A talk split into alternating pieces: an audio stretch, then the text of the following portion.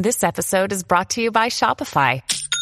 Forget the frustration of picking commerce platforms when you switch your business to Shopify, the global commerce platform that supercharges your selling wherever you sell. With Shopify, you'll harness the same intuitive features, trusted apps, and powerful analytics used by the world's leading brands. Sign up today for your one dollar per month trial period at shopify.com slash tech, all lowercase. That's shopify.com slash tech. Hello, this is Benjamin Boyce, and welcome to the Voice of Reason Programming Hour. Today's guest is Doctor Oren Amate. He's a psychologist and speaker of psychological matters. Today we get into a range of topics, but I think mostly we talk about the internet, the culture of the internet, and what sorts of behaviors the internet inspires, and what sorts of behaviors we could be bringing towards the internet or having in our own lives that would reflect a better sort of together out there in this online sphere. So this guy is like oozing wisdom, like an overripe, like owl banana or something like that. I don't want you to take the metaphor in the wrong way, so I'm just going to dump you right in. I wanted to venture wherever you want to venture, um, but there's this A P A guidelines for psychological practices with boys and yep. men that I've been going through. I think it's kind of interesting. I wanted to do like just me breaking it down, but I don't have the chops to really pick it apart. Do you have a reaction to this? Have you read yeah, it? Yeah, I've already torn it apart a couple of times. Okay. And yeah. I was at the Quillette thing. I mean, we can talk about it. When I was at the Quillette uh, event on Sunday, and so many people were talking about that. It was part of some people's speeches as well. So it's oh, definitely, okay. yeah. And we're the only ones talking about it. No one else in the media really is doing this. It's, it's amazing. Uh, a few people on A M, like we have a station called A M six forty, a bit conservative. Uh, mm. They have me on all the time, and they've mm. had me on for a couple of times in the last week uh, to talk about it or to incorporate it into the discussion that we were having. Another sort of discussion. Is it something worth talking about? I mean, oh, it's fuck, just yeah. okay. Fuck, it is. Then oh, this is going to have oh. an effect. Oh, yeah. Huge. And I, I'm not one for hyperbole, uh, but this, I think, potentially is going to have a huge effect um, because if you think about it, uh, at least in Canada, uh, and, and we follow the A P A guidelines, uh, you know, it just kind of it informs our practice. And if you think yeah. about it, uh, that, you know, eighty percent of psychologists are women. Okay, mm-hmm. So they're seeing this. They don't know what you know real masculinity is, and a lot of them are coming out of school. They're being indoctrinated with this kind of thinking. So it will affect um, mm-hmm. either a. I mean, we'll talk more about it, but it's going to talk the practice. And I'm telling you right now, I predict uh, in the courts, in family courts, really, it's going to come up. My husband was you know abusing my children by you know teaching them this traditional masculinity or something along those lines. So yeah, I think it's going to actually have quite a big effect. Mm-hmm. I, I just, I read it, I read about half of it, and they, they go through a bunch of different definitions of stuff, and they never define masculinity. The closest they come is masculine ideology, but they never right. give, it doesn't seem like they give a positive reference for what the masculine is. Right. Is, well, is that they, by design, or did yeah, I that misread part I don't it? know. Yeah, I, I'm not sure. I think it's just, it's they're so blinded by their ideology that I don't think it was some nefarious tactic to, to hmm. fuck over men. But I do think that just, you know, because they buy into, I mean, if you look at it, and I read it last week, so I'm not uh, like, I, I forgot the ten points, but they keep mentioning the patriarchy as if it's basically saying blah, blah, blah, gravity. So I yeah. think that's what really drives it is just an un- unquestioning uh, acceptance that this patriarchy exists. This is what's causing people problems, et cetera. So I, I think it's, hmm. it's a, for the most part, I think it's, it's a, um, it's a heartfelt um, uh, hmm. belief in an ideology that has no real merit. Hmm. There's this phrase that's batted around uh, hmm. in certain internet forums of the, it seems like what's happening is that normalcy is being pathologized and pathology is being normalized. Does that ring true for you at all? Like there's this, uh, there's this kind of this concept creep of some sort of, by way of acceptance, that we are just supposed to accept any given behavior as not normal or not normal or crazy or not crazy. We just need to root everything into acceptance. And it seems like psychology is instrumental in in changing our attitudes towards certain sorts of st- psychological states, towards the good, but it seems like it might be going a little too far. Uh, does that ring a bell at all with you? Yeah, yeah. And um, the irony is I often tell people uh, when they used to talk about the uh, psychologist's role in uh, accepting uh, homosexuality, I used to say, you give us way too much credit. Okay, because I said nobody listens to psychologists. We don't have that much power. Uh, and I said that people start to accept homosexuality because it's nothing to be not accepted. You know, like mm. they came, they were able to come to terms and realize, okay, like, like there's nothing wrong with it. It's, you know, it's not harming anybody. It's not immoral. It's, well, it could be immoral by religious, but you know, it's not, mm. uh, you know, there's nothing, mm-hmm. there's nothing inherently pathological about it. But today I think that psychologists are, you know, we're finally being listened to. Mm. And the stuff that we are promoting is exactly what you were saying about this acceptance of pathology and patho- or was it normalizing of pathology and pathologizing the normal. So, yeah, mm-hmm. I, I do think that we are playing a role in that. Um, so, yeah, finally we're being listened to, and this is when we should be shutting up. So, uh, yeah, I'll be happy to talk about all this stuff. Yeah. Huh. Is there like, uh, I, I guess, uh, sorry to just jump right in. That's what I usually do because I just have so much questions. But of course, of course. We can slow oh. down, relax. You can tell me about oh. how you got into psychology if you want, unless you're tired of introducing yourself in that way. Um, I, I just, it's not a great, it's not some great story. Um, I just, I prefer focusing more on what I do once I got in here or how, yeah. why I'm different than other psychologists. Uh, not that I'm unique, but you know, there's a small percentage of us who have the same kind of mindset, uh, that I could talk about. Cause again, yeah. my backstory is not, I mean, my backstory itself is interesting, but vis-a-vis psychology, meh, not so much. Okay. So what is, so. what, what's your interest now and how did you gravitate towards it within your practice? Well, my practice, I, I've always just been interested in helping people.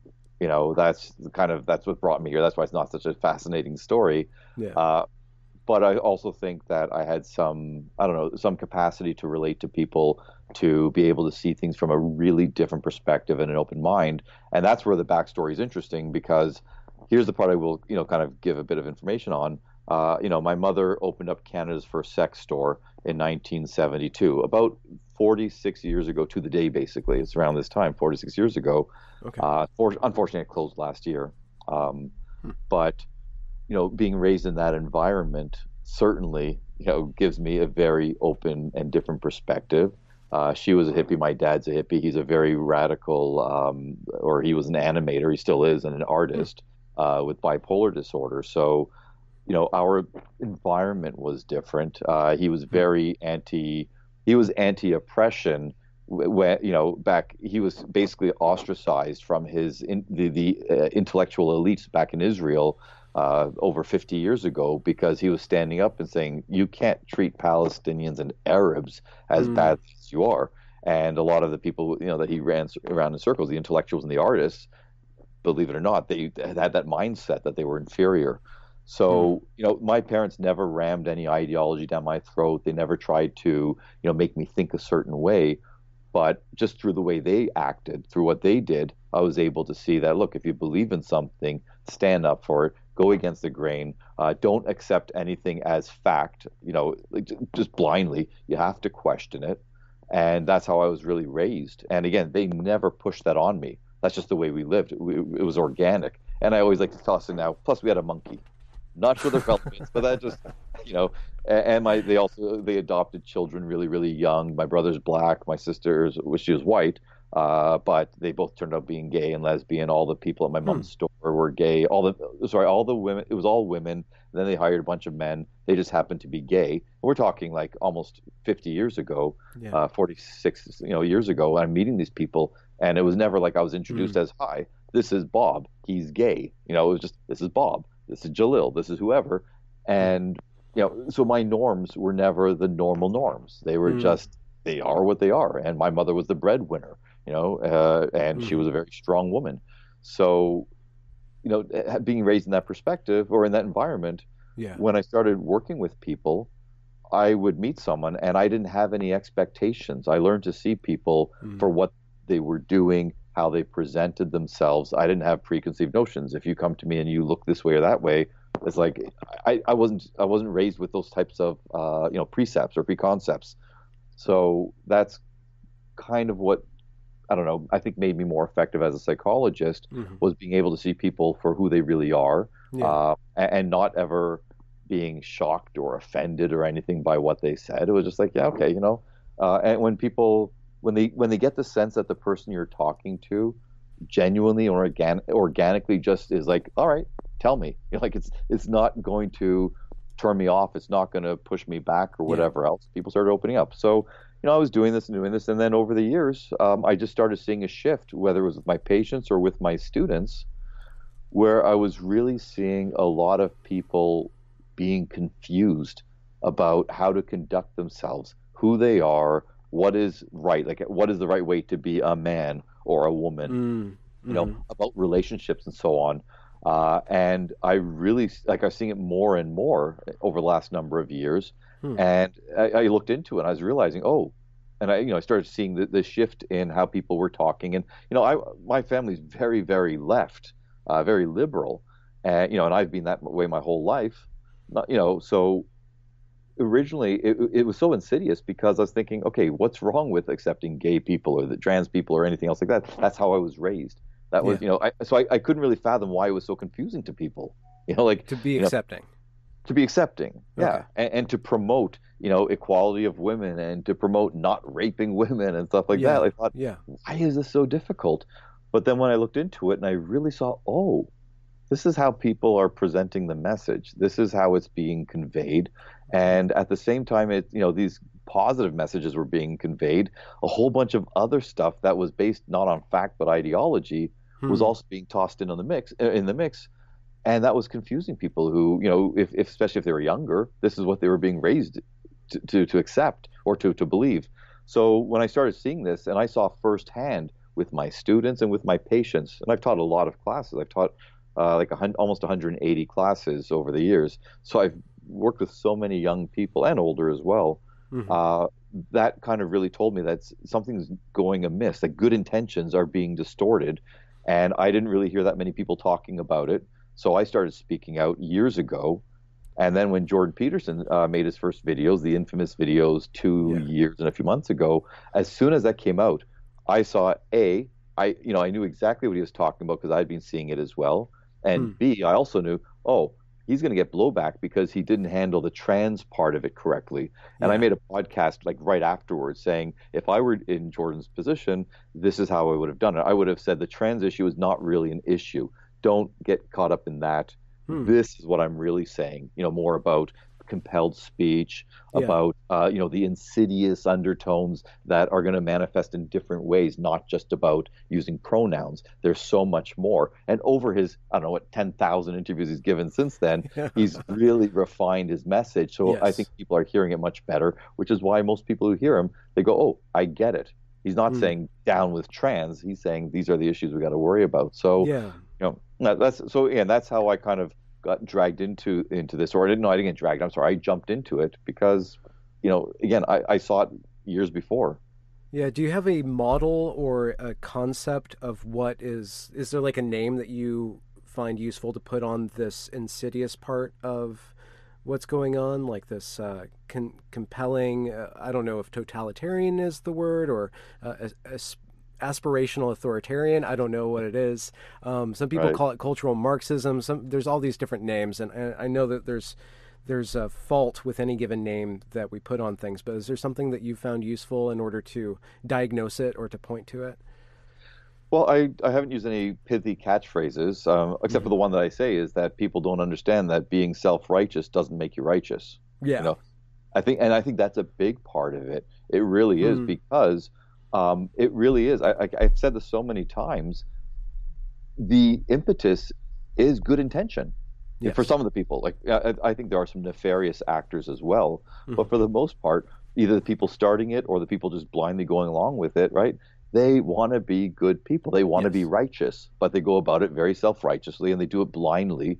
Um, like I just, so I don't have a, a label for it, but I use the same terms. I talk about blindly okay. following the ideology, promoting yeah. agendas uh, without questioning it, and it's reckless application of good mm. intentions. Mm-hmm, mm-hmm. Um, what do you think the origin? uh, since you're a psychologist, you might have an interesting answer to this. But what do you think the origin of uh, self-righteousness is? Uh, it. it Yeah. So, I mean, there's a few. I think the number one, truly, there's absolutely no doubt. The number one um, is a lack of insight, because mm-hmm. Uh, and it's also, a lack, I'd say a few things. It's lack of insight, and it's a lack of empathy, and a lack of perspective, uh, or perspective taking, which in many ways is empathy. And the reason I say that is, mm-hmm. being self-righteous, you believe that you are above others, or you are in a position where you can look down on others and say, I am so okay. great, or whatever else. Yeah. And if you think that you, as a normal human being, have that ability or that right to do so, you can't have any insight. Because an insightful person would go, no, I, I, I can't put myself in this position. So that's uh, the, the lack of insight. And the lack of perspective, or the ability to take other people's perspective, and the lack of empathy is that they don't understand, A, how they come across. They really don't see that, mm. and that's part of lack of insight as well. They don't see that other people see them very differently. Yeah. And B, they don't think about the impact that their words can have on other on other people, whether it's directly, if I'm calling you a Nazi, right, directly, or down the line. If I'm mm. say, if I'm trying to promote programs or ideologies or policy changes that, you know, that are huge, I really need to think: could this go awry? Could people misinterpret it? Could people use it, you know, yeah. the wrong way? Right? And you have to have, you know, judgment. You have to have perspective to be able to, you know, think ahead to that. And people who are self-righteous, they have none of that. They're just caught up in the moment trying to prove yeah. how great they are and how superior they are. It really is a, it's about superiority. It and almost so seems like it, it pairs with, I, I just intuitively, I think it has something to do with education or a lack of curiosity. And and curiosity will lead you into engaging with the world in a way that, that will foster uh, a certain stance of asking questions, of, of looking for more more depth into what you're you're looking at, and then how you are performing in a way. It, and that almost ties back to a lack of education, or something is wrong with the way that we're teaching people now. Do you, is that? Well, I agree with everything except for the lack of education, because there are some very educated people who are still pulling this crap because they're choosing mm. not to access the education okay. that they've had. Um, hmm. I think it's it's the lack of a certain type of education, the education that would lead them to do what you said. The number one thing you said about this curiosity, um, and there's a bit of humility as well. Yeah. If you're right, the humility in saying that I think I have a good idea, but I don't know how it's going to be received. I don't know if it's actually going to play out the way I expect. And that's part of the curiosity. I mean, everything we're talking about, really, I think curiosity is a great word, uh, could could be kind of regressed down to this curiosity. If you don't have that curiosity, you don't have this, you know, impetus to to to learn, you know, again, about yourself, about how mm-hmm. the impact that you're having, about the uh, impact of your actions. So, yeah, I, that's why I think it's more about the curiosity, or, mm-hmm. you know, rather than education. The more educated people are, unfortunately, sorry, educated people are, right? The less inclined they are to to look inside and go, okay, maybe I'm not as smart as I think. Certain people, yeah.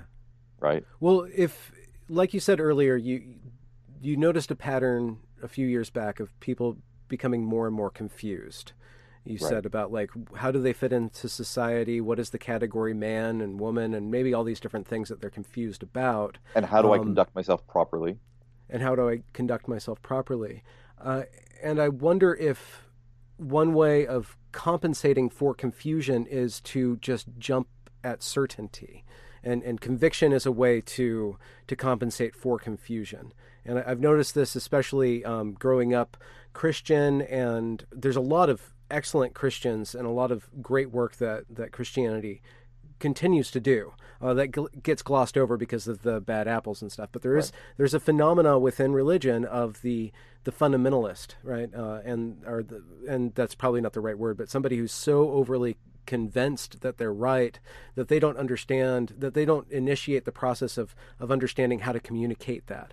They just they they reduce everything into these taglines and stuff. But there's this underlying uh, there's this underlying uh, what's the word? Um, the opposite of, of certainty, the opposite of confidence under there. Like the, the less confident you are, the more... There's an insecurity. There's insecure, a... yeah. That's that's what I'm right. going for. Yeah, and when you were talking earlier, you said that I want to jump in and say that it's. I, I see that as well. Um, now, hmm. not everyone who's self-righteous is insecure, but in many times, uh, people who people who are insecure usually lack insight, because to have insight... You have to be very secure in yourself, because to truly introspect and look inward takes a lot of courage, because mm. you're going to see a lot of things that you don't like. You know, if you really are honest with yourself, you're going to go, wow, I'm not the person, the idealized version of myself, yeah. right? So that self-righteous is, is the antithesis of that. And you're absolutely right. Um, people who don't have that confidence, who want that certainty, who want simple answers, you know, who want a sense of an illusion of control. To me, by, by the way, just, you know, I'm writing a book right now. And um, the, the premise really is about uh, how the need for control, you know, t- it, it's so fundamental to who we are mm. as humans, mm-hmm. to all animals. We have to learn to control or master our environment. And the people who, who are lacking that sense of control, well, if you felt from a young age that you don't have control, of course you're going to be insecure. You don't have a, a feeling that I have an, uh, an impact on others or on my environment, what we call self-efficacy. If you're mm-hmm. lacking that, that's terrifying. So if you think, well, all I have to do is join this group, align myself with that, think this way, you know, if I do that, that will make me a good person, a righteous person, a self-righteous person, right? Well, they don't mm-hmm. think self-righteous, but yeah, right. These are simple answers or solutions, solutions, right, that give people that sense of comfort. Because insecurity, yeah. the, the opposite of that would be more of security and comfort, right? Mm-hmm. And that's what they're looking for. Uh, but they're getting a cheap. They're they're, they're doing it in the cheapest and most mm. ineffectual way. And again, it manifests in many ways as self-righteousness. Yeah, yeah. It it. it... It works immediately in the moment, but it doesn't have a good effect, it seems like. Yeah, Since exactly. this is a social phenomena, do you think that there's a social um, cause to it? Is there something in, uh, let's just say, Canadian-American culture that uh, doesn't foster the correct sort of uh, security and confidence in oneself? Is there something about... Um, the the breakdown or the trans the rapid transformation of... a North American culture that is feeding into this? Do you have any thoughts on the cultural cause? Yeah, I mean, this the cultural uh, history, you know, is is not my uh, forte. Uh, like, so I can't go back and date certain things and say, you know, yeah, give names, yeah. right? But having really studied this over the last number of years, you know, both just, you know, through, through my readings, through watching other people or listening to them, uh, and, and through working with uh, my students and knowing psychology, sorry, students and patients, uh, I hate to sound like Ben Shapiro or Jordan Peterson, okay, but I think they've really nailed it in certain ways. And to me, there's a few of them. You know, Ben talks about the, the breakdown of religion, right? Uh, you know, of religion as a guide. And I was not raised yeah. religiously. In any way. I was raised to be a good person, to be a humanist, mm-hmm. you know, absent religion. Uh, and that's one of the reasons my father, again, got kicked out of his country or ran out okay. of his country, out of Israel, because he was saying, look, you know, the things that you guys are doing, you're doing it in the name of Judaism, because, you know, these Arabs or Palestinians are not of yeah. the same tribe, right? And literally of tribes. Um, you know, so he was very anti-religion in that regard. So he never taught us. He was more science fact-based, mm-hmm. all right, mm-hmm. even though he's an artist. Uh, so... Even though I'm going to sound like Ben Shapiro, I'm not saying that that's the solution, but mm. I do believe that we didn't have a solution in place to replace yes. this breakdown of the religion, because what religion gives you, uh, in some ways, it gives you a structure, it gives you, a, it basically gives you guidelines. It tells mm. you how to be a good person. And what Jordan Peterson would say, whether he's talking about religion or psychologically speaking, I do believe that it is a crisis of meaning.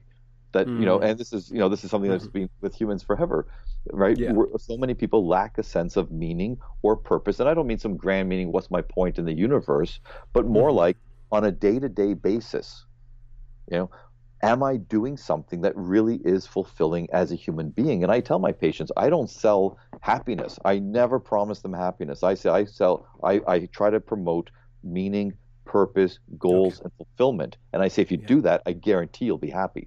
Okay. Right? We'll be satisfied and happy. So oh. we're missing that.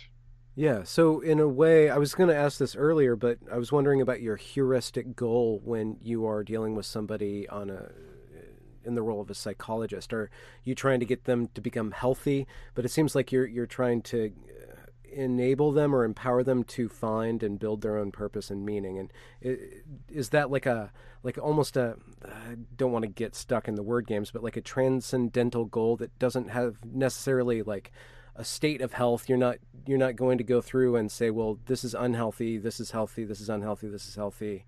But you, you reorient their, their arc through life in a more narrative frame? Like, well, it's funny that um, narrative has always been a big thing for me. Okay, and the original book I was going to write, or I started writing many years ago, was self-narrative. Okay. Uh, because I always said there has to be some reason that evolution has blessed us with this capacity for language beyond any other, you know, creature.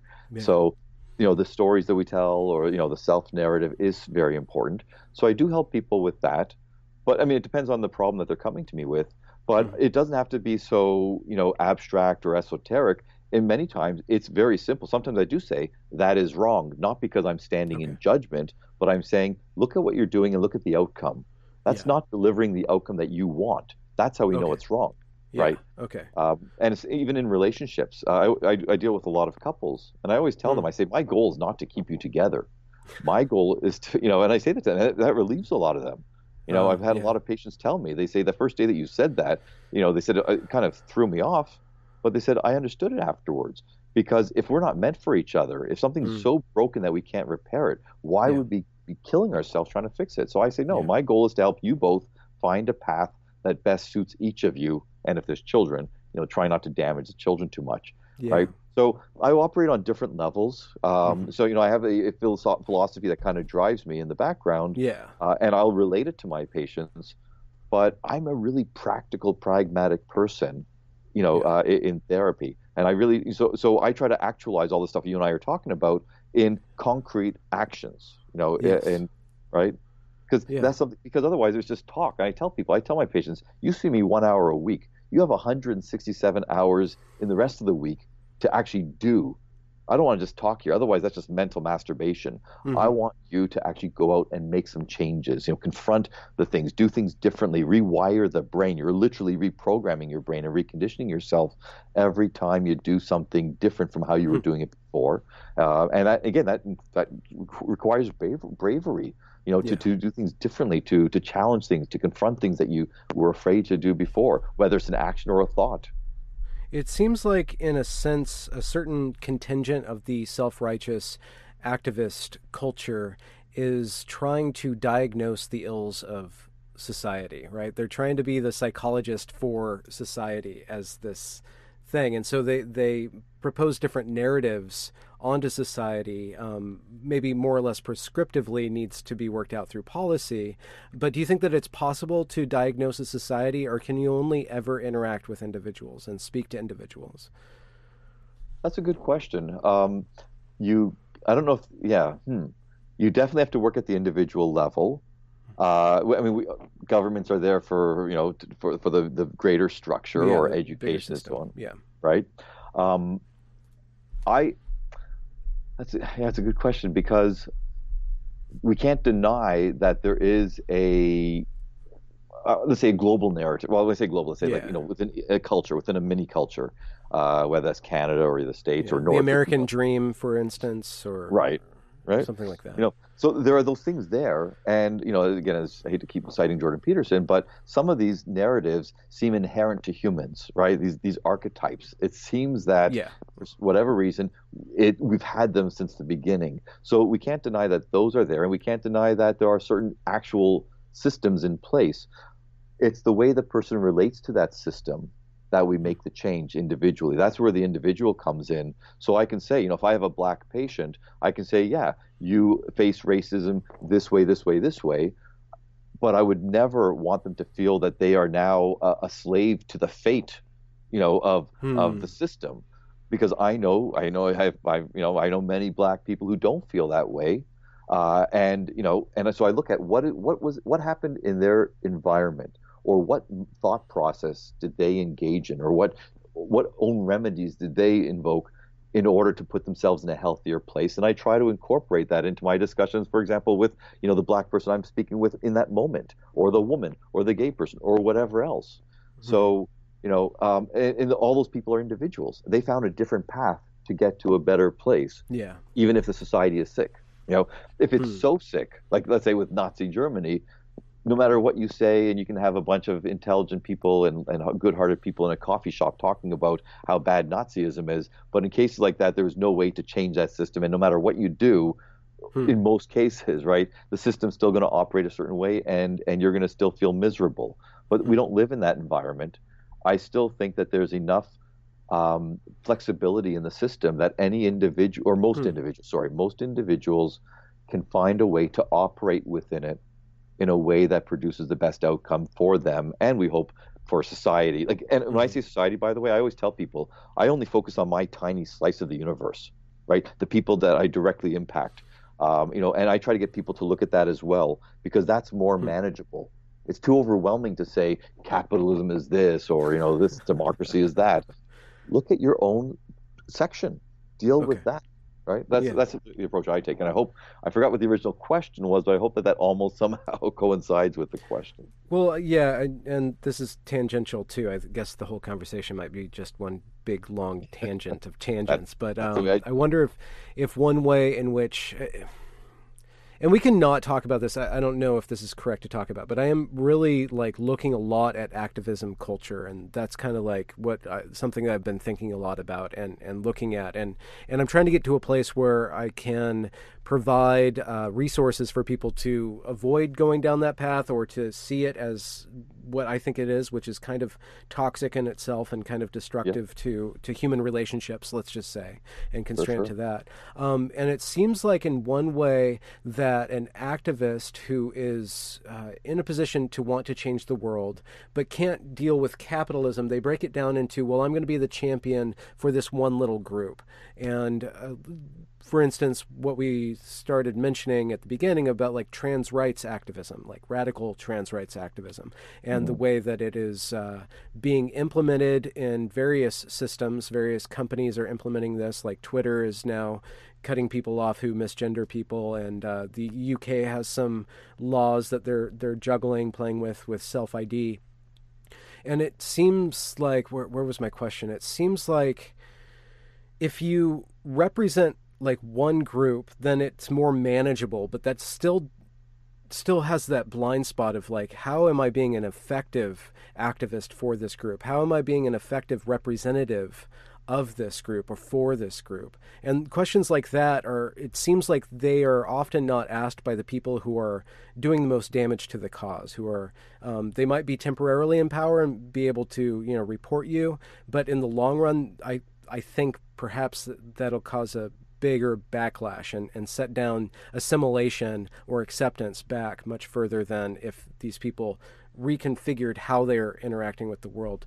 So I guess let's try to formulate a question. How do you, how do you think is the best way to persuade people uh, from being like a negative sort of radical, uh, like a very furious, um, fundamentalist kind of uh, uh, simplistic binary thinking, us versus them kind of uh, activist? Right. Well, uh, first of all, what you just described, that last part, especially the binary thinking, you know, us versus them, that's beyond activists right now, because that's really engrossed or it's uh, okay. right. It's an, uh, because like the, that's the identity politics, right? It's gotten mm-hmm. so bad. And I'm going to say North America. I know we have like what twenty something countries in North America, but when I say North America, I'll mean Canada and America. Yeah. Okay. Um, so. What I'm about to say is not just for the extreme activists, but I think it's for anybody. And, you know, Peterson got, sorry, there should be a drinking game. Every time he says Peterson. Okay. Uh, right. But the fact is he said it. So I don't want to sound like, uh, you know, that I'm not recognizing what yeah, he cite, said. You're a good, right? You're a good uh, academic. You cite your sources. There we go. That's right. No plagiarism here. So, um, you know, people mocked him for the whole clean your own, you know, clean your damn, clean your damn room, right?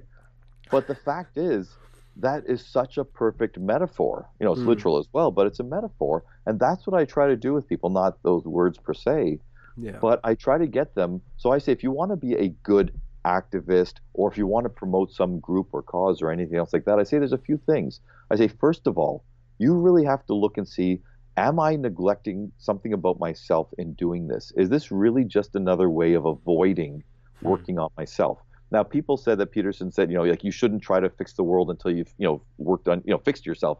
I don't believe that. I think you shouldn't try to fix the world until you've worked on yourself, until mm. you recognize that you can't do one to the exclusion of the other. You have to make sure that you're not not being true to yourself. You have to be true to yourself, right? Mm-hmm. And you have to know who you are in order to do that. Right. So I try to help people focus on that, number one. And then I say, if you want to help a cause, I I say, look at the people, and you, you, you alluded to this. I said, look at the people who are the toxic ones, the ones who are turning people away from the cause. I say, look at the similarities that they have. And they all have the same commonalities. Mm-hmm. I know this because I deal with dozens of this, dozens of them every day on Twitter, yeah. right? And it goes back to the self-righteousness, the aggressiveness, the distortion of words, throwing, you know, uh, throwing labels at people and yeah. everything like that. And I tell them, I say, when you act like that, you are not going to get anybody onto your side. You're getting brownie points from the people who already agree with you, right? Mm. And as you said, like, it's a short-term fix. Maybe you put one, you know, bad person, quote unquote, in their place in the moment, or you got them banned from Twitter. But the reality is you pissed off twenty or fifty or one hundred other people by doing that, right?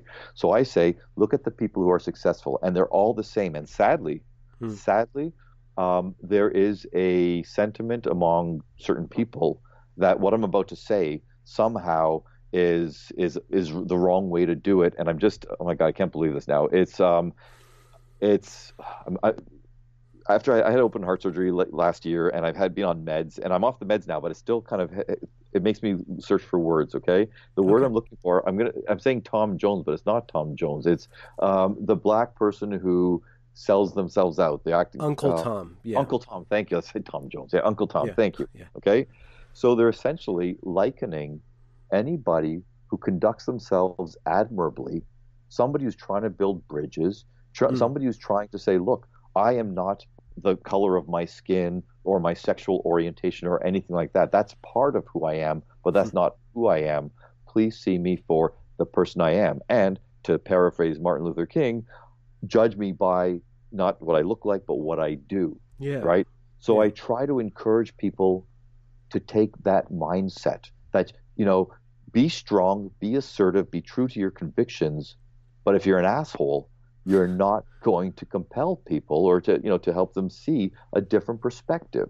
So that's what I try to get them to do. And then I tell them that the people who do just, you know, lash out and this and that, I say many of them, in mm-hmm. fact, have traumatic histories, okay, or unfavorable histories, probably a personality disorder, okay, and I'm not diagnosing anyone specifically, but yeah, they okay. often do have uh, different personality disorders. Yeah. Um, you know, the most, the two most common, actually, I'd say the three most common truly are either narcissistic personality disorder, antisocial personality disorder, I'd say psychopathy, but that's not a t- technical personality disorder, mm. or borderline personality disorder. And it's not a coincidence that those three personality disorders are part of the same cluster of personality disorders, along hmm. with histrionic personality disorder. Okay, so I say that you don't want to conduct yourself like some, someone like that, right? And I'm not denigrating somebody with a personality disorder, but I'm saying we know for a fact they don't conduct themselves very well. So that's where, you know, so it's kind of, when I talk to people in these areas, I'm bouncing back between A, who you are as a person. And, and and if you can be honest with yourself and see your flaws and everything like that, you're less likely to allow those flaws to kind of compel you to act in ways you wouldn't want to act. And then B, the way that you're relating to others and seeing the impact that you're having. So I, I bounce back and forth with it and try to help them see there's a successful and an unsuccessful way. And I I think it's, you know, emulating those who are successful is the right way. And it doesn't make you an Uncle Tom. It doesn't make you a sellout. It makes you effective. Yeah, yeah. Right? Is there something and, about... Oh. Continue. Sorry. That's okay. Sorry. I was just going to pivot. Is there something about social media that you think encourages these disorders, or like the, like narcissism and borderline personality and psychopathy, I think is the word mm-hmm. that you said?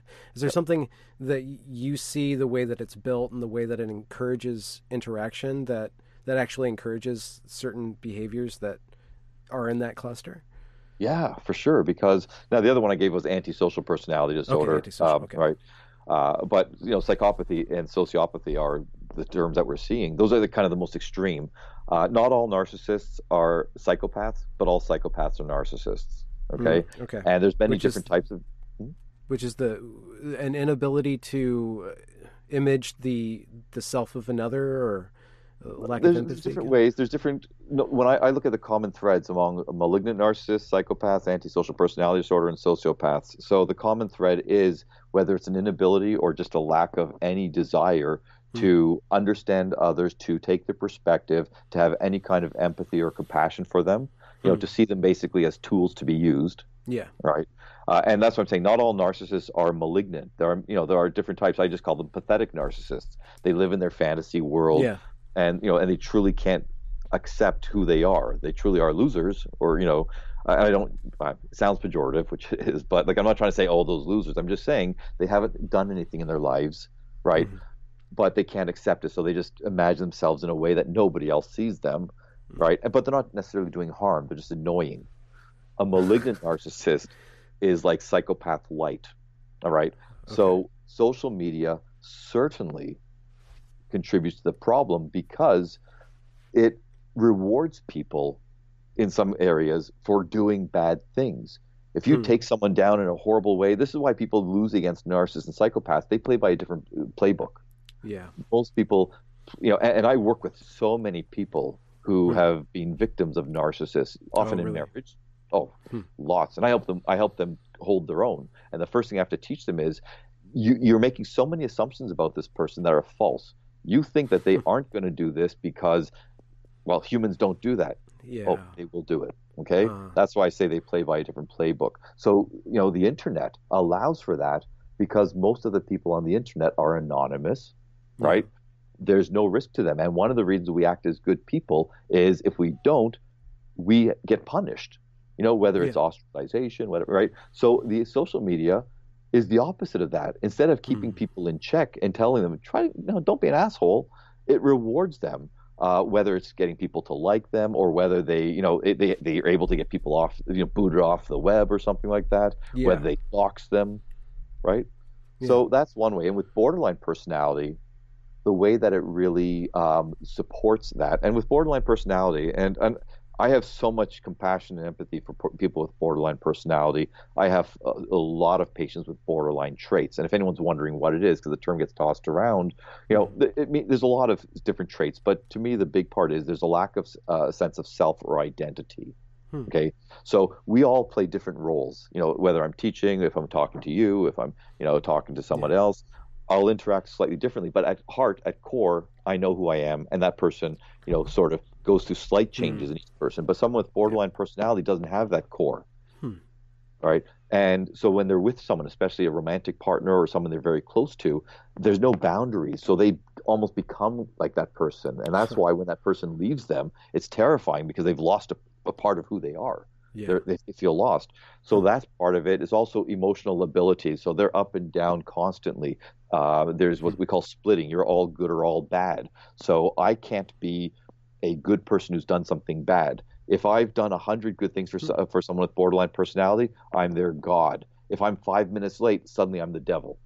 Okay, that extremeness, uh, that reactivity. So normally we don't want to condone such behavior or such mindsets, but the internet is rewarding it as well because again, they're they're surrounded by like-minded people who are doing the same thing. That's one that's one way you get a reward because now there's a feeling of inclusion. Oh, hey, I'm not this isolated alone freak, which a lot of activists have felt all their lives that they're not mm. they've never been part of the main group. They always felt like outcasts.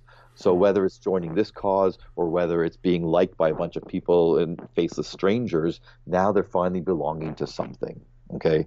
Mm-hmm. So Um, so someone with borderline personality, for example, they see other people encouraging them to act out. As a psychologist, we know the number one thing we try to do is get them not to act out, hmm. contain themselves, may be able to tolerate the discomfort that comes from a, an uncomfortable interaction, and, and so that they don't, you know, either lash out at others or harm themselves. But they're being given a, a golden ticket to act out on all these impulses, which is the exact opposite of what we're trying to do. So that's where the reward comes. Plus, lastly, um, despite having a lot of compassion and empathy, I will never try to make someone feel like a victim.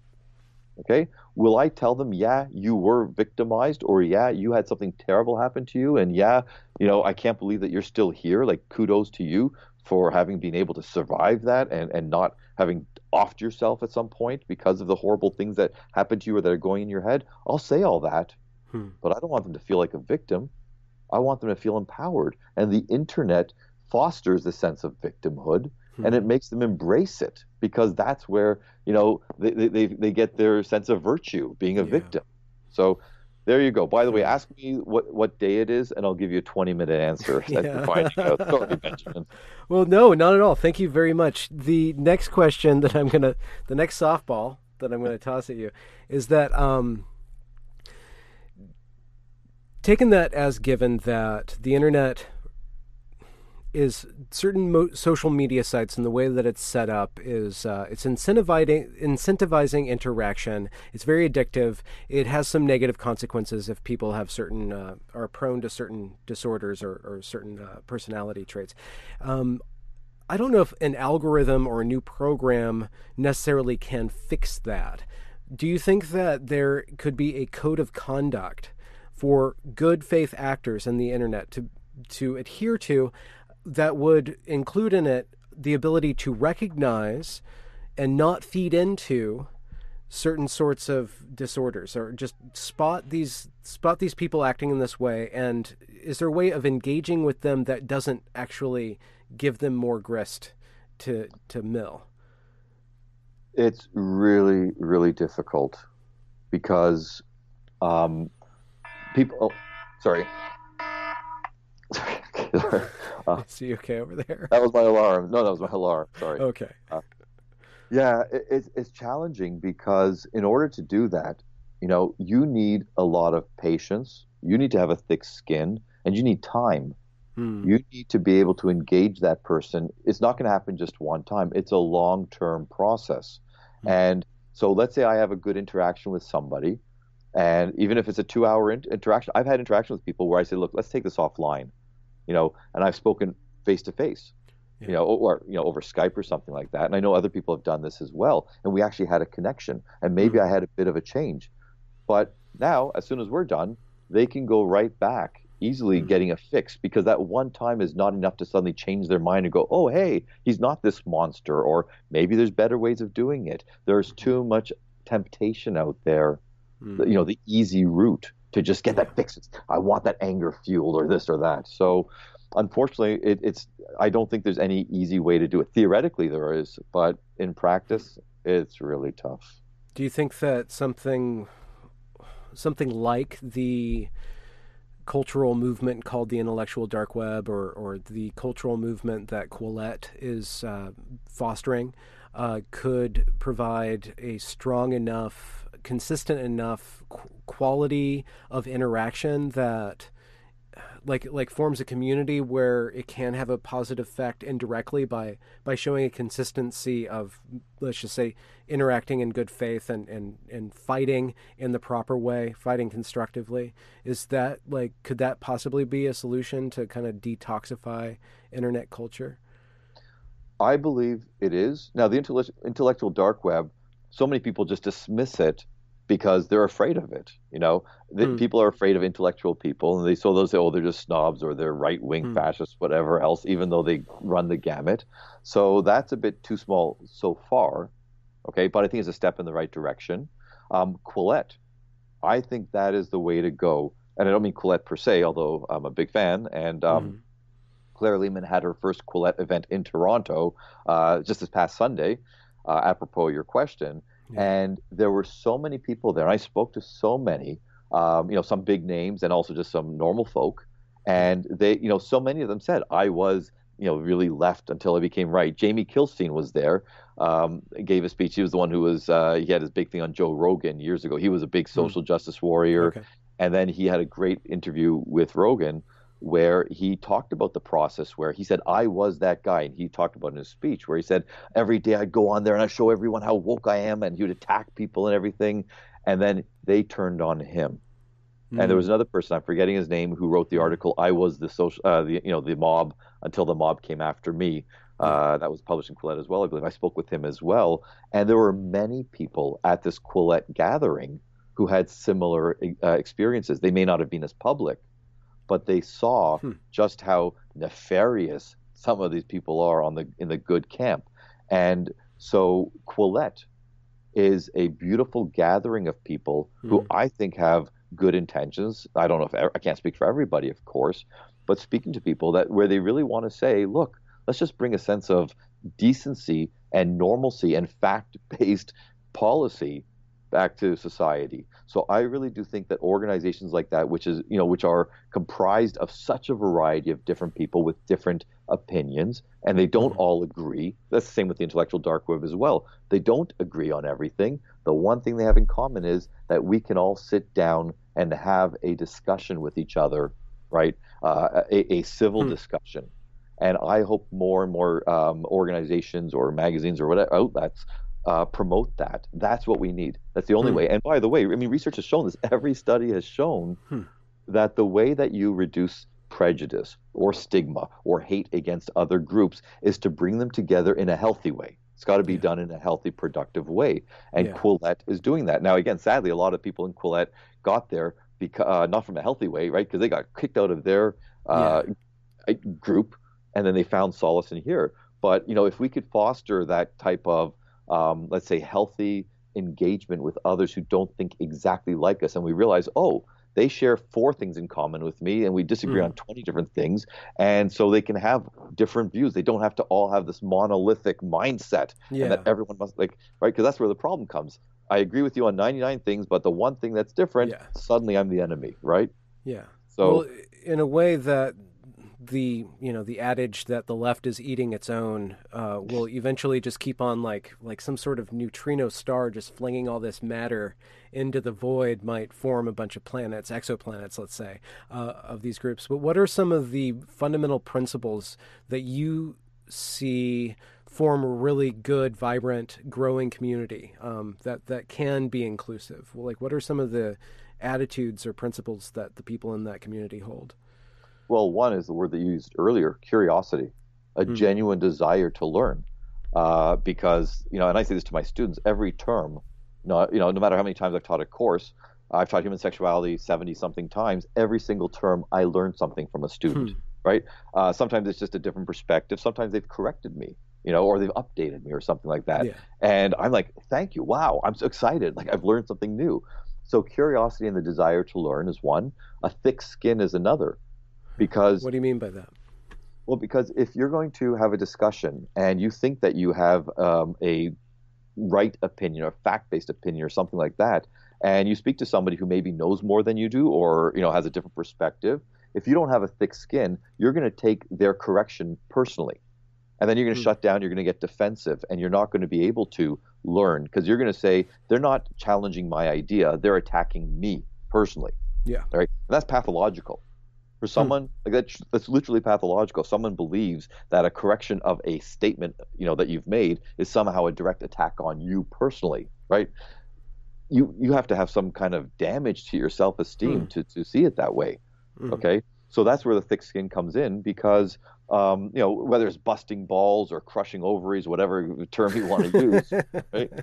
You know, that that's part of, well, that's toxic masculinity, but that's part of the spores, way. Yeah. Sorry? I was just trying to be inclusive to the fungi. I said smashing spores. So right. There you go. Yes. Yeah.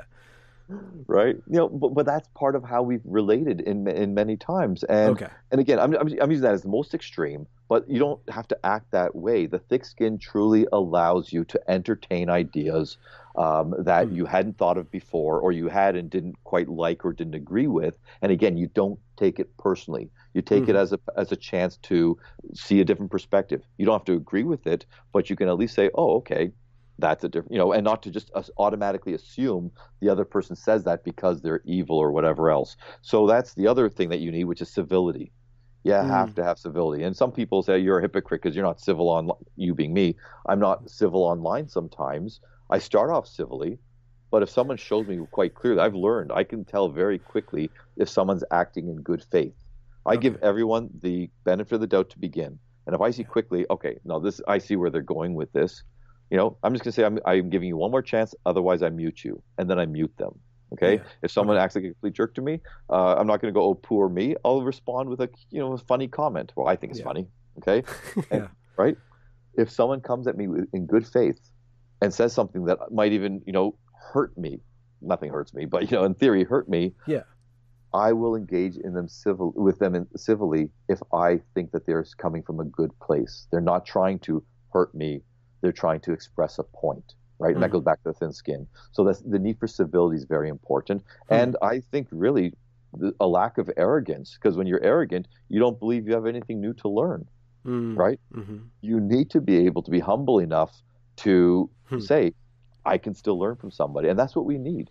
Um, you know, and that's, that's kind of like the fundamentals. Uh, yeah. Then we have to get rid of identity politics and all that other stuff. So. yeah, right. It, uh, all those uh, things that you just said uh, reminds me of uh, Jonathan Haidt and Greg Lukianov's book, uh, The Coddling of the American Mind. Like they basically yes. said how our education system and our parenting styles are actually yeah. fostering arrogance and thin skin yeah. and all the, all the things that you said, the inability to actually uh, uh, detach yourself from your ideas and, and be able to let them play. So it's, It's interesting that that's, uh, that diagnosis dovetails with your, what you're saying is exactly what we need. Are there any exercises uh, that people can can do in their daily life to develop uh, curiosity, let's say, or a thick skin? Yeah, well, there's a few. One, and um, this is my thing. Uh, it's not my thing, sorry. It's been around for since the beginning of time. But I really promote it a lot of my patients. It's become a cliche with me, and I'm not joking. Learn to breathe properly. Huh. Okay. You know, and it's diaphragmatic breathing. I can bring everyone through an exercise, but basically just it's short. It's being able to breathe through your diaphragm without moving your chest and shoulders. Go to YouTube and type in diaphragmatic breathing. Okay. okay. It's not because I say take deep breath and people go, and that's the wrong way. That's not going to calm you down. Mm. Truly to breathe through your okay. diaphragm so that your chest and shoulders don't move, because when you do that, that allows you in the moment of when you're mm. confronted with something that you don't like to not run away, to not put the walls up, to not react, you know, like you're protecting yourself by lashing out.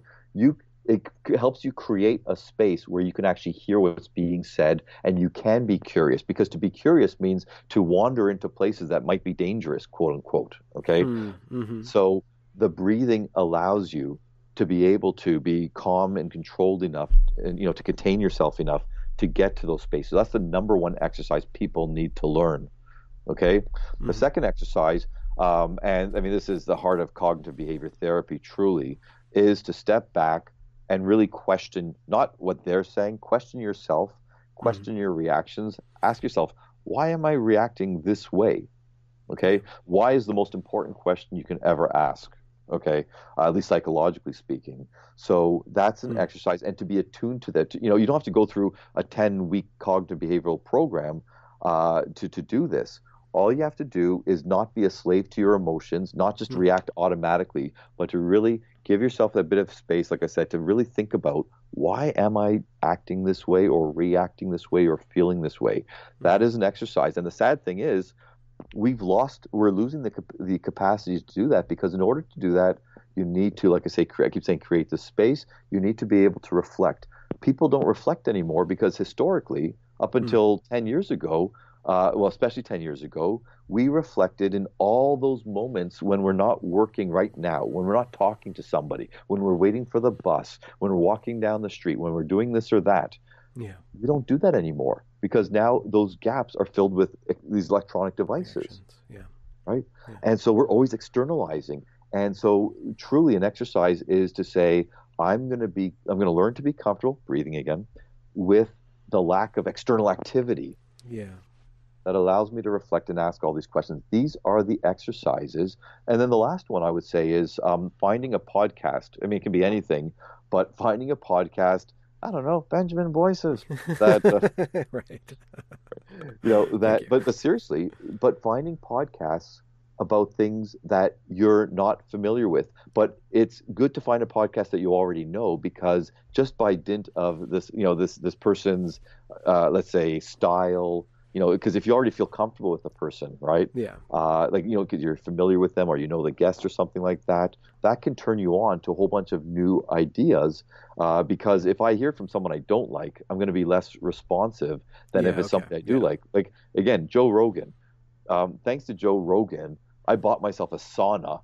Uh, you know, I put it in my basement one day without telling my wife, okay? Thanks oh, to no. Joe Rogan, I in, I investigated, we will say um, professionally investigated things like D M T and ayahuasca.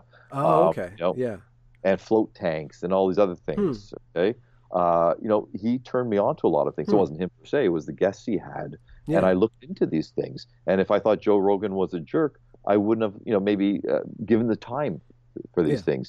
So that's the way that you can build curiosity and, yeah. and not to be afraid of it. And just and, and the thing is this, it's it's it's a big perspective and a philosophy. But the point is, unless someone's got some secret that I don't know, our time here is limited, right? Mm-hmm. So we want to make the most of that time. And how do we make the most time, most of that time? Well, humans, we know our brains have developed this capacity, not just for language, but for information, for perspectives, for imagination. There has to be some reason that evolution has blessed us with this capacity. So why not fill up the time, that, you know, the limited time that we're here yeah. with some of that, uh, you know, those new things. That's how you can really, I don't know, I, I think be a better person. Yeah.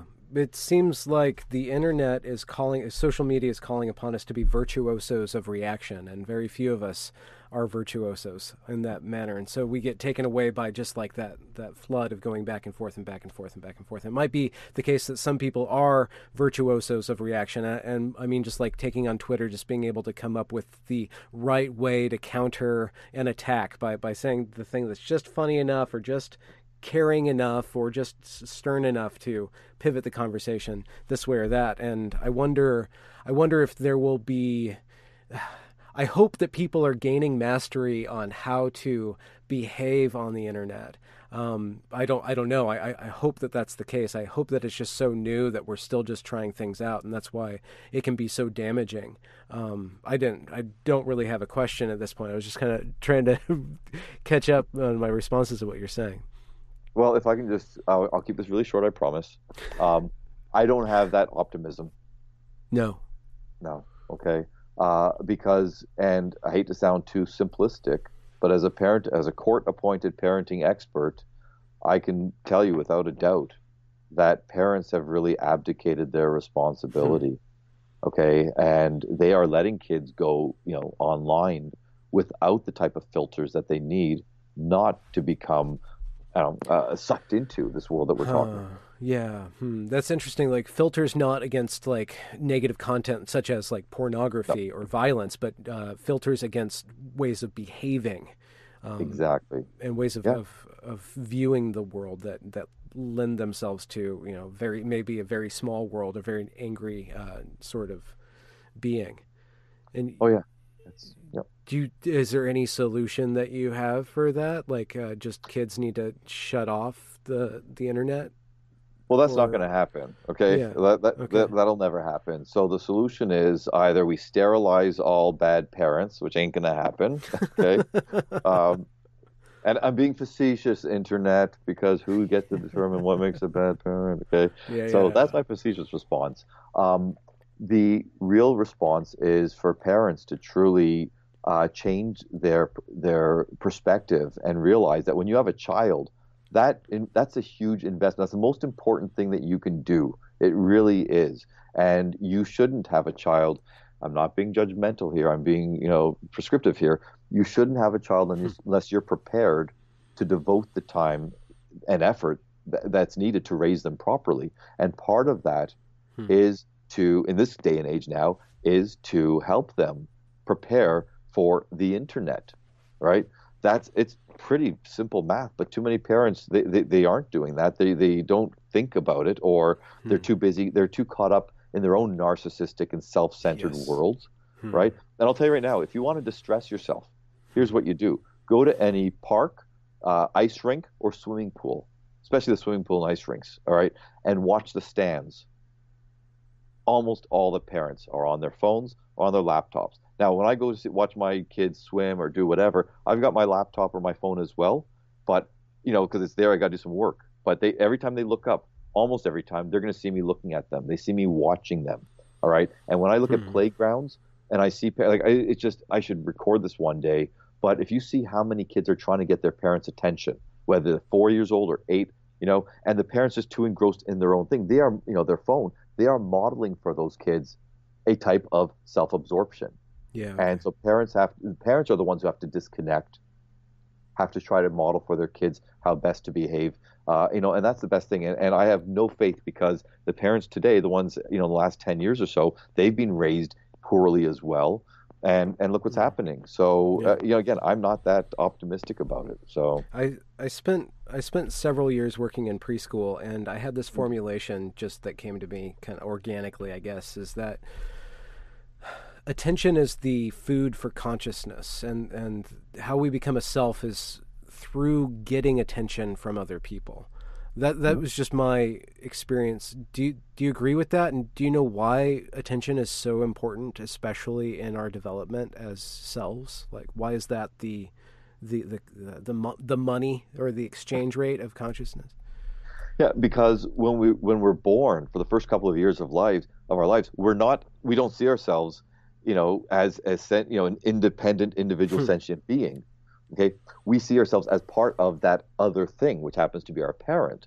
Yeah. So if that parent, if we don't have that attention, we are losing, we're uh, part of our development is being neglected. Okay, we're social animals. So when when a parent looks at me and smiles, okay, or I smile or whatever, uh, there's a bond being connected. I'm having certain neurotransmitters released. I'm having uh, like oxytocin released. I'm getting a, mm. a good feeling, right? And I'm learning how to uh, function in the world. I'm learning to control my or master my environment. Okay, or if I cry, right, and someone comes to me, obviously a one-year-old doesn't put the formula, okay, well, if I cry, this is what happens, yeah. right?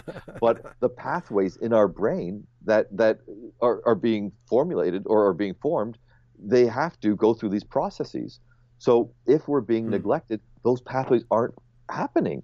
So we're losing the sense of a feeling, uh, you know, the emotional feeling, the physiological reactions that come along with it. And that's all part of our identity because, um, you know, if, if I have pride in myself, like very few people can get, it's hard for a, a child, a baby, you know, to have pride in themselves without the feedback from someone to yes. tell them this is something yeah. to be proud of. For example, yeah. I'm taking one of many examples, or this is wrong because of the person's reaction. So yeah. without that attention, that's what's lacking with that feedback to tell us what we're doing, because yes. what we are, what we're doing is a reflection of who we are. Yes. So that's why the identity kind of gets stumbles huh. uh, it, when we don't have that attention. And I'm not telling people that they have to, you know, give their kids a, you know, attention all the time. I'm not saying that. Um, basically, kids are narciss- kids are born narcissists, yeah. right? Um, and around three to five or six, depending on the, you know, we have to start teaching the children no. A, you don't get my attention all the time, and B, you can't act that way because there are other people, yeah. right? Yeah. Right. And again, that as well teaches us of who we are. So there's, you know, because we're social animals, we are not an independent being. Who we are is always in relation to others, and therefore that lack of attention, lack of fe- it's the feedback more than attention, right? Um, mm-hmm. And because even just looking at someone and smiling, that's feedback. That, you know, we have mirror neurons as well. I'm, I'm just throwing these kind of like, you know. Yeah, yeah, I, yeah, yeah, yeah. But now we've learned about these mirror neurons. So if someone smiles at me, I will smile back at them almost automatically, right? Yeah. So if we don't have that attention, those mirror neurons as well aren't formulating in the way that they are supposed to formulate. So hmm. that's another reason. You know, I and, wonder, and that, yeah.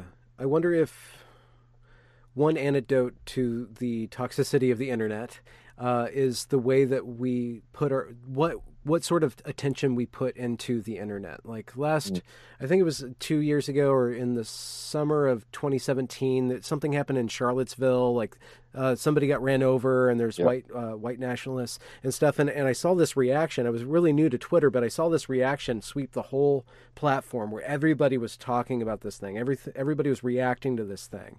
And, and I had this kind of, uh, this insight. I don't know if I want to say that it was an insight, but I just saw that that what the internet is doing is collapsing space. So a traumatic event happens of significant trauma that all of our, it, it evokes all of those traumatic neurons in ourselves. And, and it feels like we are right there and everybody's there at the same moment. And, and it evokes like, uh, it, it very easily evokes just negative emotions. Like fear is something that's very, very rudimentary. So most people will be feeling fear, and then some people will be processing that fear, and some people will have will be uh, will be trying to navigate that or break it down and stuff. So it, it just it seems to me that one of the the things that if we do become aware of our reactivity states, that we can choose to put in a certain sort of attention into the box, right? Rather than, and I don't know if that's necessarily going to defeat the other sorts of attention, if if me being positive or me being funny is going to wash away the people that are being uh, trolls or the people who are being really scared and preying on victimhoods and stuff like that. Um, I don't I don't know. I, I want to be positive. I want to be optimistic that that is one way that we can kind of change the culture for the better. Um I, that's another statement that should be in the form of a question, but. Well, I will, I think that that's important. Um, you mentioned the fear. I won't go off on that, but fear mm. is, to me, that's, that's the most important human emotion. Sadly, it's the most im- important because yeah. if, without that, we wouldn't survive, right? Without that, we. Well, well, sadly, yeah. On one hand, yes. Without that, we wouldn't survive because we'd just be walking into the jaws of saber-toothed tigers all the time. Yeah. And on the other hand, it also is what inhibits us, sadly. Okay, the most successful people are the ones who are, either don't have that fear switch or who are able to overcome it and yeah. still, you know, move forward. So fear is very important, yes. And so it's, so you're right. When people have this traumatic event and they're unable to create a boundary uh, between themselves and the event or the people being involved, then they do, as you say, like, you know, vicariously uh, ha- have that fear heaped on them. Yeah. And so the question is, what do you do with it? What you do with it, and this is where my optimism starts to wane, notwithstanding the Quillettes of the world, which I think are, is good, you have people who are able to handle it well, come forward and model for others how to behave, hmm. okay? Hmm. And for some people... Right, like, well, and sadly, who are those models? Historically, academics were those, some of those models. Really? Hmm. Okay, right? Because um, you know, they're the ones, you know, they're erudite. They have, in theory, you know, they they have this knowledge. They have they've gone, you know, they have this expertise in certain things, and and they can kind of step aside and they can look at things from a you know a bird's eye perspective and say, this is what's really happening. It might feel this way, but this is what the research and the literature tells us.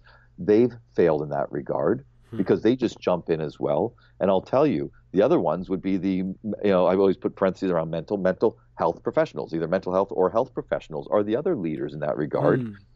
And I'm, I can't, this is what really distresses me the most. And it actually distresses me because um, when I engage in these types of discussions with my colleagues who are psychologists, they should be able to detach the way, you know, that I'm saying we should. Huh. They react the same way a seven, some, not all my colleagues, but many of them react the same way a seventeen or an eighteen-year-old high school or first-year university student would would react, or the way that you said the Twitterverse, you know, collapsed into this uh, the, the Charlottesville uh, um, horror. They are reacting the same way. They're being triggered.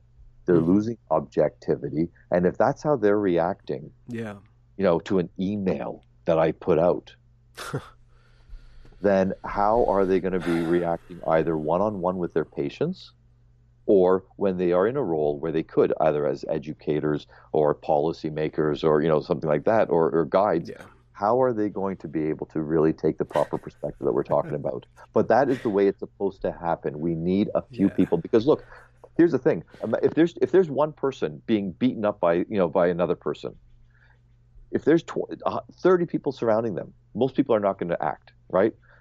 Well, sorry, today, in today's world, they're all going to act. They're going to whip out their cameras and start yes. you know, filming a world star, okay? But prior to that, most people wouldn't act. If one person jumps in and, and you know, confronts that other person, most other people will. That's the, the social uh, yeah. uh, animal component of us. If that other person joins in and starts kicking the shit out of that person, right, then other people will join in as well, or yeah. they'll turn a blind eye, right? So I'm saying hmm. that when these things happen, I know for a fact that if a few strong voices do speak out, they can help, you know, again, pivot in the right direction so yes. that we don't descend into madness. Yeah. And the people who should be doing that are failing. Oh, by the way, news is the other one that was supposed to be historically. The news are supposed to help us know how to react and everything like mm. that. And look what they do. Frame things, yeah. Yeah. So it just, it's such a... I know anger is useful and dangerous at the same time, but like when I hear adults acting like that, professional adults, like with the Evergreen thing, it wasn't necessarily what, how the young people were acting. Like I could totally forgive that. I mean, it's awful and amazingly awful, but it's the way that the administration, it's the way that the professors acted that, that just totally enrages me. Like that failure of maturity. Like, what is the excuse for that? And okay, I, I don't have to excuse it, but what's the what's the what's the antidote to that? Like, if these are the people who are in charge, if these are the people who are writing the guidelines to how to treat men, you know, like, where, what's going to be the result? Like, is it too late? Like, yeah, I guess like my, my optimism is on shaky ground now too, but I've done my job. Yeah. So what's the antidote, right? Brett Weinstein was the antidote, right? In Evergreen, um, yeah. Yeah. At Evergreen, for example, uh, when it comes to this stupid policy that the A P A has come out with, which again, in theory, it was supposed to be good. They're saying, hey, yeah. let's let's not forget the fact that men are feeling vulnerable in today's society. Many men are, and the stats are all there. And I've been arguing this for years as well, right? This is how well, they deal with vulnerable men, by calling them inherently evil and corrupt? But, I'm sorry. But that's it. No, but it's not your fault, Benjamin. It's the patriarchy. God. It's not you. You're a victim of the patriarchy. Oh, I want to punch the patriarchy just because it's so fucking uh, condescending. Jeez. Uh, I know. Uh, and, and sadly, like truly, this is going to be something that becomes, they're hoping that it becomes kind of just common knowledge. Like, you know, that's, they already think the patriarchy is. And if you read the document, I recommend everyone read the damn document. Don't read the articles about them. Read the document yeah. itself. It yeah, does make it. reference to the patriarchy as if that's a fact. It's an accepted fact, yeah. right? So um, there's no excuse for it. There's literally no excuse for it.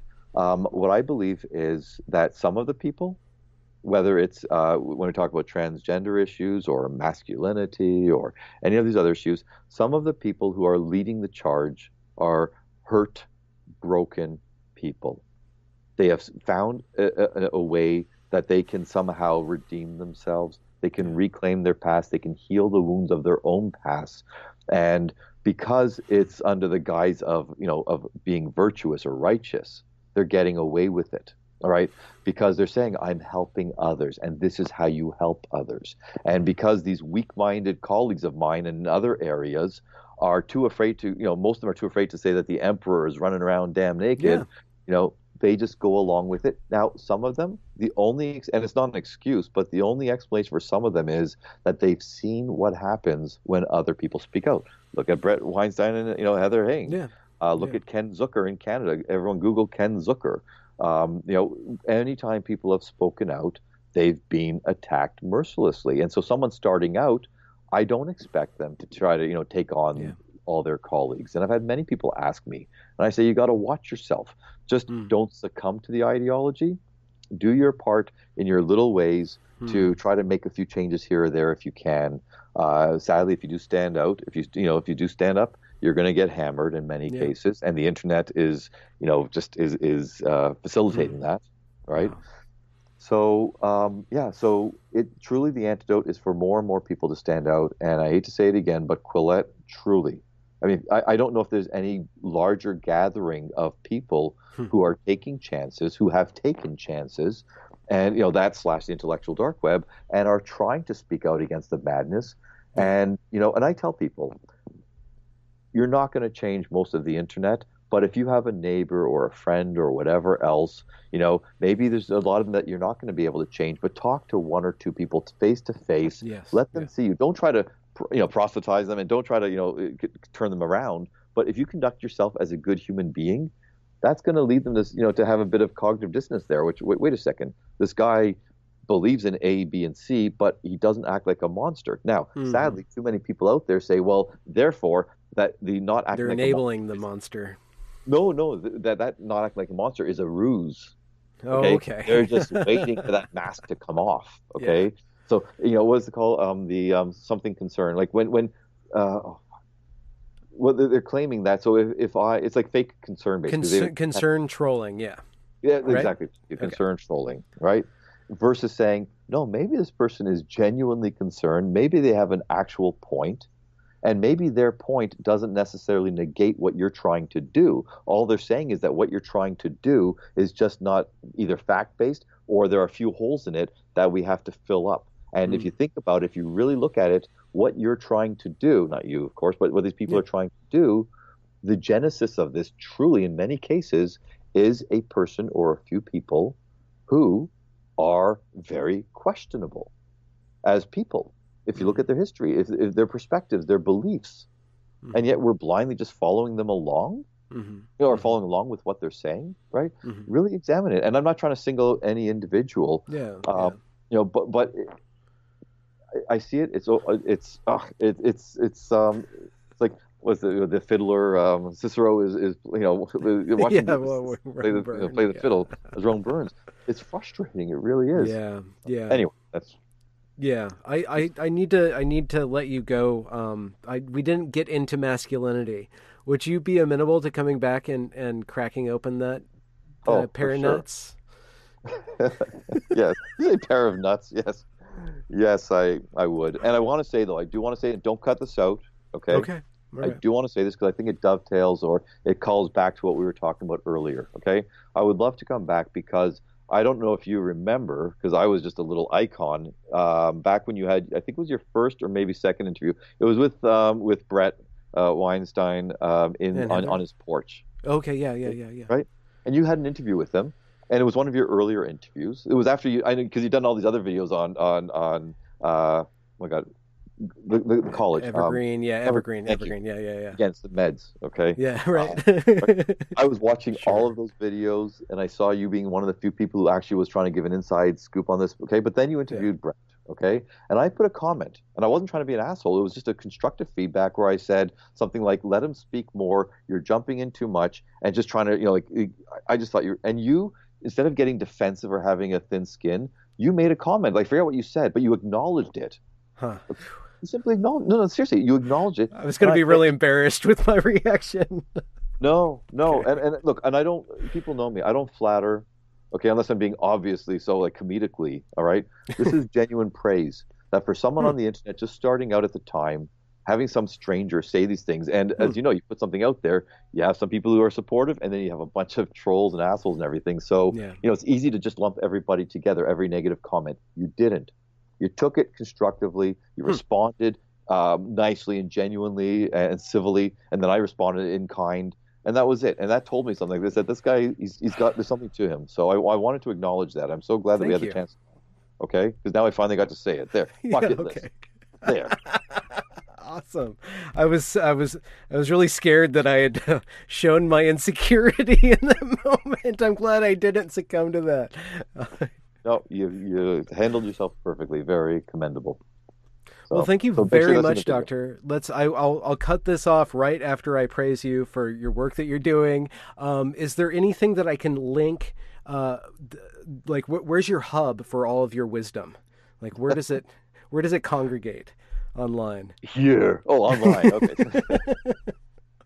It's um, three things. Docamity, so D O C A M I T A Y. So it's either my website, docamity dot com, Docamity okay. on YouTube, or my Twitter okay. handle is Docamity. Docamity, okay. Uh, I hope to shuttle more people your way. And we will pick up Thank this you. conversation when we when we have a chance, which is hopefully sooner. I would really look forward to it.